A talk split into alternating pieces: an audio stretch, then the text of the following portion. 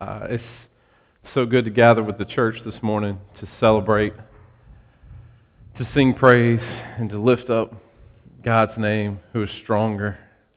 What an encouraging song to think through this week for me, and, and is the theme of those who've gathered in. Is it's been tiring. It's been it's been a, a long week. People have long weekends, but just to know that God is stronger, that He defeated death death on a cross to give us life, and that we can celebrate that this morning in the name of Jesus Christ. And so we're glad you're here. We're finishing up a series called It Matters.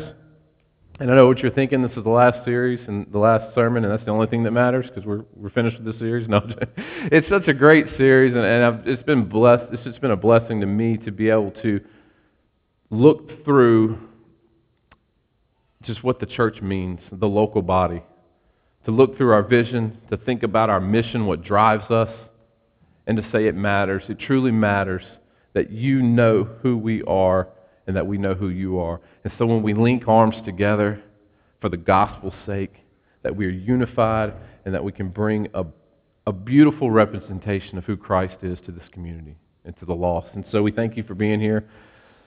And let me pray. Father, God, you are good.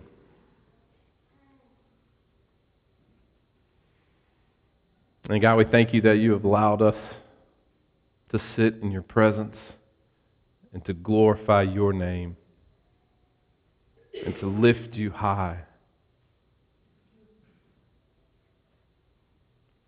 And God, I thank you that you've honored us with the privilege to be a part of your story, to play a small part in the bigger picture that ultimately brings you glory. There's nothing else that matters. So, Father, be with us as we look through your scriptures at this last section, as we talk about our beliefs, as we look at our budget. God, may you be glorified. It's in your name we pray. Amen. Amen. It matters. Our vision matters, and that's where we start. We're going to do a quick recap, and we're going to move through the uh, through our beliefs fairly quickly, but the opportunity for you to dive even deeper because there's so much scripture involved. We would be here probably for another eight weeks if I wanted to break it all down, but we have it all available for you in the back. You can grab it off the table. But just know that, so we'll move pretty quickly. Don't get discouraged. There's opportunity for you. We're not trying to move so fast that you miss something. Uh, but we also understand that I only have three hours to teach, and we don't want to be here all night, right? So, uh, vision, vision. Our vision here at the Oaks is this: is that we serve all people we engage with authentic relationship, compelled by grace and truth through Jesus Christ. That's what we are. That's our overarching vision. That we teach you who Christ is, compelled by His love through us. That's nothing that we've done, but it's because He's come and He's loved us, and He's given us the privilege that we are compelled to love others and engage others and to serve others through the gospel and through His truth. So that's our vision. Our mission is to cultivate relationships that produce stories of grace in everyday life. That's what drives us. We want you to understand that you, each one of you, have a, a part in this story that we're all equally important. That I'm not any better than you and you're not any better than me, but together, that we unify together, we link arms together, we partner together to be the body of God that brings glory to Him. so we are the church, and we want you to understand that. We want to cultivate, we want to make ready your relation to, to share with this world. And then our covenant, it matters. There's two covenants that we taught on. The covenants between an elder and the covenants between the members. Elders is that we entrusted, that we are men that are entrusted to protect you, to serve you, to love you, to know you. That's what we want to be. We want to shepherd you. We want to be shepherd, and we say this term, we want to be shepherds that smell like our sheep. We don't want to be standoff. We want to link arms with you. We don't want to be in our ivory tower. We don't want to sit up in our higher room and be apart from our people. We want to be with you. We want to be engaged with you, and we want to serve with you. And so we believe that Scripture teaches us that we are entrusted to that. We also believe that the elders is plurality, that there's a plural uh, responsibility in leading the church, that it's not a singular focus on one man, but the one man who is our chief shepherd is Jesus Christ. And he's who we look to. But within the local church, there's a plurality of leaderships. There, there are multiple men that lead the church. So we believe that. We believe that's what the, what the Scripture teaches. Members, the covenant with members, we believe that one of our greatest convictions as elders is that you know who we are. That's why we say it matters. It's not just, you know, come and be a part because there's good music and the speaker's handsome, you know, any of that. We're not worried about that. But we want you to come because it truly matters. The gospel matters. It matters. And so we believe that we want you to know who we are. Membership is meaningful. Is meaningful. Therefore, we believe it is important that we covenant together, that we partner together, that we become members together for the gospel's sake. Then today is our beliefs. So we're going to move through it. There's um, eight articles that we have, and the first one is this the sole authority of Scripture. This is what we believe. We believe that the Bible is the infallible Word of God in the highest and fullest sense. It is the unraveled authority in determining faith and practice of God's people. We believe that the Scripture reveals all that is necessary for us to know God his plan of redemption, and our responsibility. That's what we believe about the Scriptures. We believe. We believe not only does it help us know God, but it helps us unravel that plan and that redemptive story that He has for us for the greater good of, of Christ, so that He is lifted high. We believe that the Scripture is divinely intent for personal study, application, interpretation, under the guidance of the Holy Spirit. This is key. This is key. We believe that Scripture has one interpretation, but many applications. What does that mean? Just a quick example. Love your neighbors. Right? That's what it means. Love your neighbors.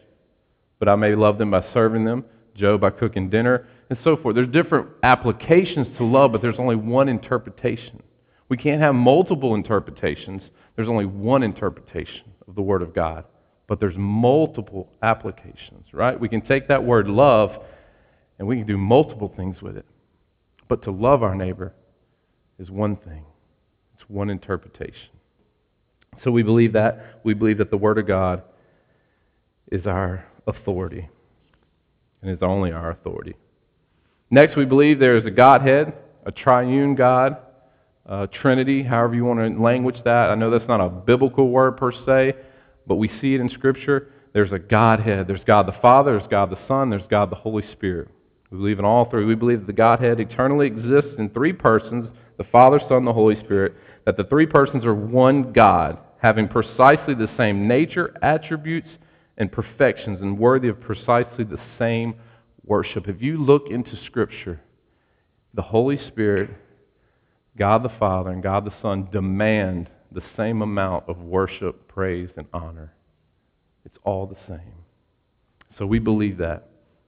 We believe that God, as Father, reigns over his universe and his creation, that the movement of human history according to his purpose of grace, that he is all powerful, all knowing, all loving, all wise, God the Father in truth. To those who become children of God through faith in Jesus Christ, he is fatherly in his character towards all men. We believe in God the Son. Jesus is both fully God and fully human. He was conceived by the Holy Spirit, born of a Virgin Mary, lived a sinless life, died on the cross as a substitution for mankind. He was raised from the dead, ascended into heaven, and now lives in all believers as living and ever present Lord, and will one day return in power and glory to judge the world and complete his redemptive mission. We believe in the Son of God. We believe in the Holy Spirit. The Holy Spirit is the Spirit of God, fully divine. Through illumination, he enables men to understand truth.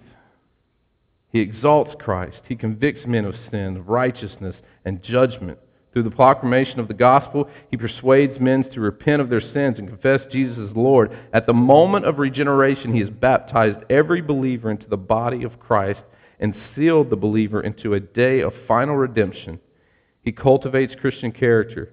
He comforts believers. He bestows his spiritual gifts by which they serve God through his church. He presents in the Christian, he is present in the Christian is the guarantee his I'm sorry, his present in the Christian is the guarantee that God will bring the believer into fullness of his stature of Christ and unify, enlighten and empower the believer to the church on mission. He is your seal, he is your stamp of approval. The Holy Spirit lives and reigns in you as a believer. We believe in God, the Holy Spirit. Our next article is this Christ, the only Savior from sin, without whom men are condemned. We believe that God made man, male and female, in his own image, in the crown of his creation, so that man might glorify him through enjoying fellowship with him, tempted by Satan. Adam rebelled against God, and the fellowship was broken. As a result, the fall of man, all men have inherited a sin a sinful nature and will ultimately sin against God, being separated from his Maker, yet responsible to him. He became subject to divine wrath, inwardly deprived, and apart from a special work of grace, utterly incapable of returning to God. The unregenerate man lives under the dominion of sin and Satan, and is therefore at war against God. Fallen, sinful people are lost and without hope apart from salvation in Jesus Christ alone. So this is the conversion. This is what we believe. Conversion includes repentance, faith, regeneration, and justification. We believe that the Christian life begins with conversion. Conversion is this, is several aspects, including repentance, regeneration, justification, through faith. Repentance implies a deep, sincere change of thinking, feeling, willing towards sin and God, and the faith is the surrender on the entire personality, thought, feeling, and will of Jesus Christ as Savior and as Lord. This is what we believe. Salvation. Here it is. Salvation involves the redemption of the whole man, and he is offered freely to all who accept Jesus Christ as Lord and Savior, who by their own blood obtained eternal redemption for the believers. In its broadest sense, salvation includes regeneration, justification, sanctification, glorification, there is no salvation apart from personal faith in Jesus Christ as Lord. We believe in Jesus only. It's not a Jesus plus system. It's not Jesus plus this, but it's Jesus only. He's the only way. Regeneration, I'm going to introduce a few words to you. Regeneration is the new birth, is a work of God's grace whereby believers become new creations in Christ Jesus. It is a change of heart by the Holy Spirit through conviction of sin, to which the sinner responds in repentance towards God and faith in Lord Jesus Christ. Repentance and faith are inseparable experiences of grace. Repentance is a genuine turning from sin towards God. Faith is the acceptance of Jesus Christ and committed to the entire personality to Him as Lord and Savior. Justification is God's gracious and full acquittal upon principle of his righteousness of all sinners who repent and believe in Christ. Justification brings the believer into a relationship of peace and favor with God. It justified us before our Father. And then sanctification is the experience beginning in regeneration by which a believer is set apart to God's purpose and is enabled to progress towards moral and spiritual maturity through the presence and power of the Holy Spirit dwelling in him, growth in grace should continue throughout the regeneration the regenerate person's life. You are being sanctified daily. You are being sanctified and sanctified until you are glorified. We believe that. It's not a one and done deal. We believe that a salvation is a journey of sanctification. That it's not a moment, it's not an experience where we feel good about who we are and what we've done. The music was good, the band was good, the speaker was good. We raised our hand. We believe it's more than that. We believe that salvation is more than just an experience, that you are being sanctified. Glorification is this it is the, the culmination of salvation, it is the final bless, the final blessing in the abiding state of the redeemed, that we will be glorified and that we will be brought into his kingdom. We have two ordinances that we talk about in the New Testament. The New Testament church is body baptized believers who observe biblical ordinances. We believe that there are only two church ordinances baptism and the Lord's Supper. We believe that the New Testament church is a community of believers in Christ, covenant together to follow Jesus.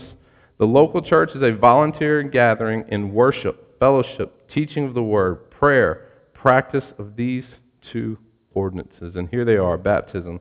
Christian baptism in the immersion is the immersion of believers in water in the name of the Father, Son, and the Holy Spirit, is an act of obedience symbolizing the believer's faith in a crucified, buried, and risen Savior, the believer's death to sin, the burial of the old life, and the resurrection to walk in a newness of life in Christ Jesus. It is a testimony to the believer's faith in the final resurrection of the dead. Being a church ordinance, it is a prerequisite to the privilege of the church membership and to the Lord's Supper. The Lord's Supper is a symbolic act of obedience whereby members of the church examine their lives through partaking of the bread and the fruit of the vine, moralizing the death of the Redeemer and, and anticipating his second coming. These are our two ordinances. We believe that if you want to be a part as a member of the church, the local body, that you are a professed Christian, that you've been baptized, that you said that I proclaim the life of Christ, that I want to represent, and before you, you are witnesses of this baptism, that I will live a life accountable to the Word of God. So that is a prerequisite to what we ask as members. And last, the final resurrection of all men. We believe that the final resurrection of all men, both the just and the unjust, that those who believe unto salvation shall be raised to everlasting life, while those who disbelieve shall be raised to everlasting condemnation. We believe there's a judgment. We believe that at the end, if you have not followed and trusted Christ with your life as Lord and as a Savior, there is a final resurrection. And for you, it's condemnation, is hell. But if you believe that it's heaven is eternity, and it is real, and is alive. And so these are our beliefs, and I know I scanned through them quick, and I wish I wish I had the time to break them all down and walk through them with you. But I want you to take responsibility as men and women to grab our beliefs in the back and look through them and challenge your thinking. Challenge it with the scriptures that we have under it. And say, is this something that we believe? Because if it is, we want you to partner with us. We want you to join with us to, uh, to be on mission for this community. The last part, budget. I know you're all waiting to get there. And I'm going to be honest with you. The budget is so good. It's so good to have a budget in your personal life, your business life, whatever it may be. It's so good to have a budget.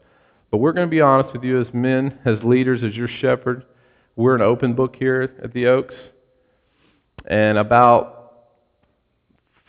five months ago, six months ago, when we started to put together a budget, we were at like 20 people. and so now we're at like, you know, 80-ish to 90. And our tithe went from like 15 a month to like almost 8,000, which is great. You know, we're being an open book here. Uh, so our budget has been tweaked a little bit. So instead of me getting up here and teaching on you like your electric and all this, trying to break down the budget, what I want to do is give you two things. I want to give you the proper basis of our giving and the proper use of our giving. And then from there, we meet with a group that helps us, a group of men that help us put together uh, certain issues and certain things. We call them a steering team, but they help us guide and direct the budget, and it's based on these things that I'm about to teach to you. So bear with me. It goes like this. The proper basis for giving, there's three things. Biblical giving is never done out of constraint, but always done willingly and cheerfully. You hear that? It's not out of constraint. We don't demand a certain percentage from you. We know that, that in cases that I've known of, there are certain expectations for your giving as a member. For us, it's just cheerful. It's not out of constraint. It's not a willing, uh, uh, unwillingness for God, or uh, it, it's joyful. It's cheerful. It's generous. We love that terminology. We believe it's biblical. In Corinthians chapter 8 and 9, that, that's what Paul teaches. And Paul instructs, he says, Let us, in 2 Corinthians 9 7, he says, Let us uh, let each one do just as he has purposed in his heart, not grudgingly or under compulsion, for God loves a cheerful giver. God loves a cheerful giver. And so we love cheerful givers. That's our standard. If the standard for the word is cheerful giver, then our standard here is cheerful givers. That's our standard. Right? Just like dress code. Our dress code here at the Oaks is modesty, because that's what the dress code is for the Word of God. Modesty. We, lie, we rely on the Word of God. And so it says, be a cheerful giver. Second thing, biblical giving is to be done thoughtfully and purposely. Too often, our conception of giving is that we sit in a church service and suddenly we're jolted by the fact that, oh, wait, there's the offering, and we need to, we need to put ours in there. We're scrambling, we're trying to get our money together and put it in the box. We want you really to think about it. We want you to pray about it. We want you to enter into worship as a part of your worship is your giving. And so that it's, it's, it's, it's cheerful. That you're giving to the Lord to do His work and to do His ministry. So prepare. Don't come on Sunday and then try to scramble up the checkbook because you see the plate pass, even though we don't pass the plate.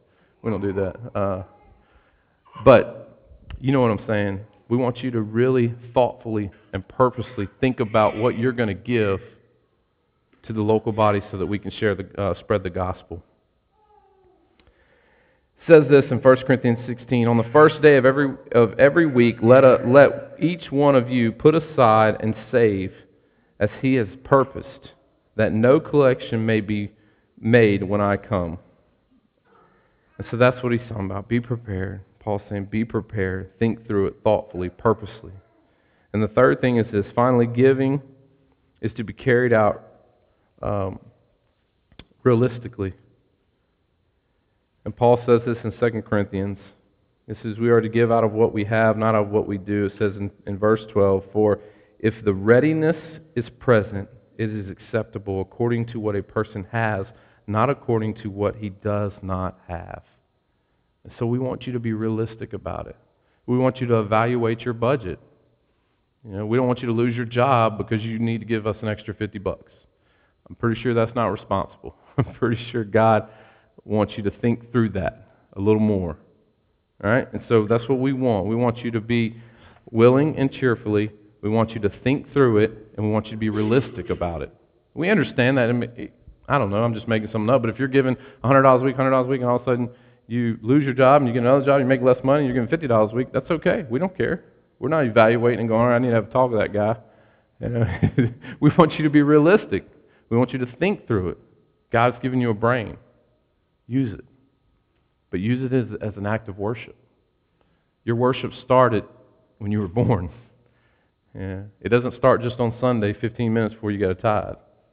It's every day. It's every day. And so God is preparing your hearts so that when you get here, it's a part of your worship.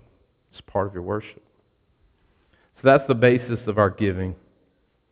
And in Scripture, the purpose, the, the proper use of our giving is three things.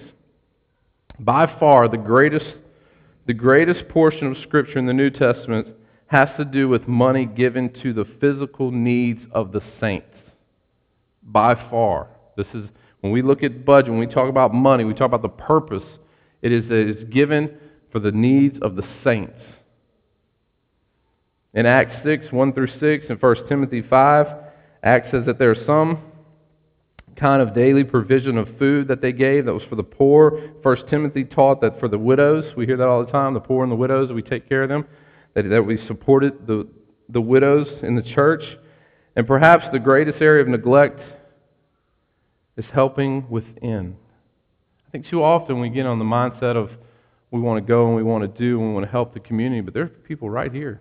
There people right here amongst us that need help within our body, within our saints, our believers. It's too often we overlook that. We may jump to the poor, we may jump to the missions, we may jump to the widows. There are people right here that maybe lost their jobs, and we need to help them for a little bit. How does that look? How does that know? I mean, there's a process. But we can't overlook that. We can't neglect that. And I think Scripture teaches that. And so we must give to meet the physical needs of the saints.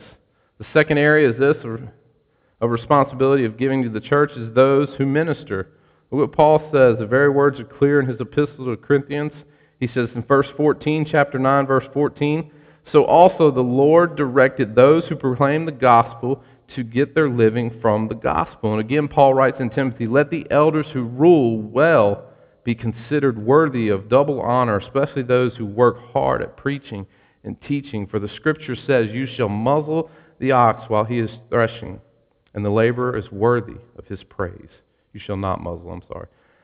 the laborer is worthy of his praise, and that's in Timothy 5, 17 through 18. Another interesting passage. Galatians 6, 6 says this, And let us, and let the one who is taught the word share all good things with him who teaches. So if I understand Paul's right here, he's talking about a monetary, but he's also talking about physical blessings.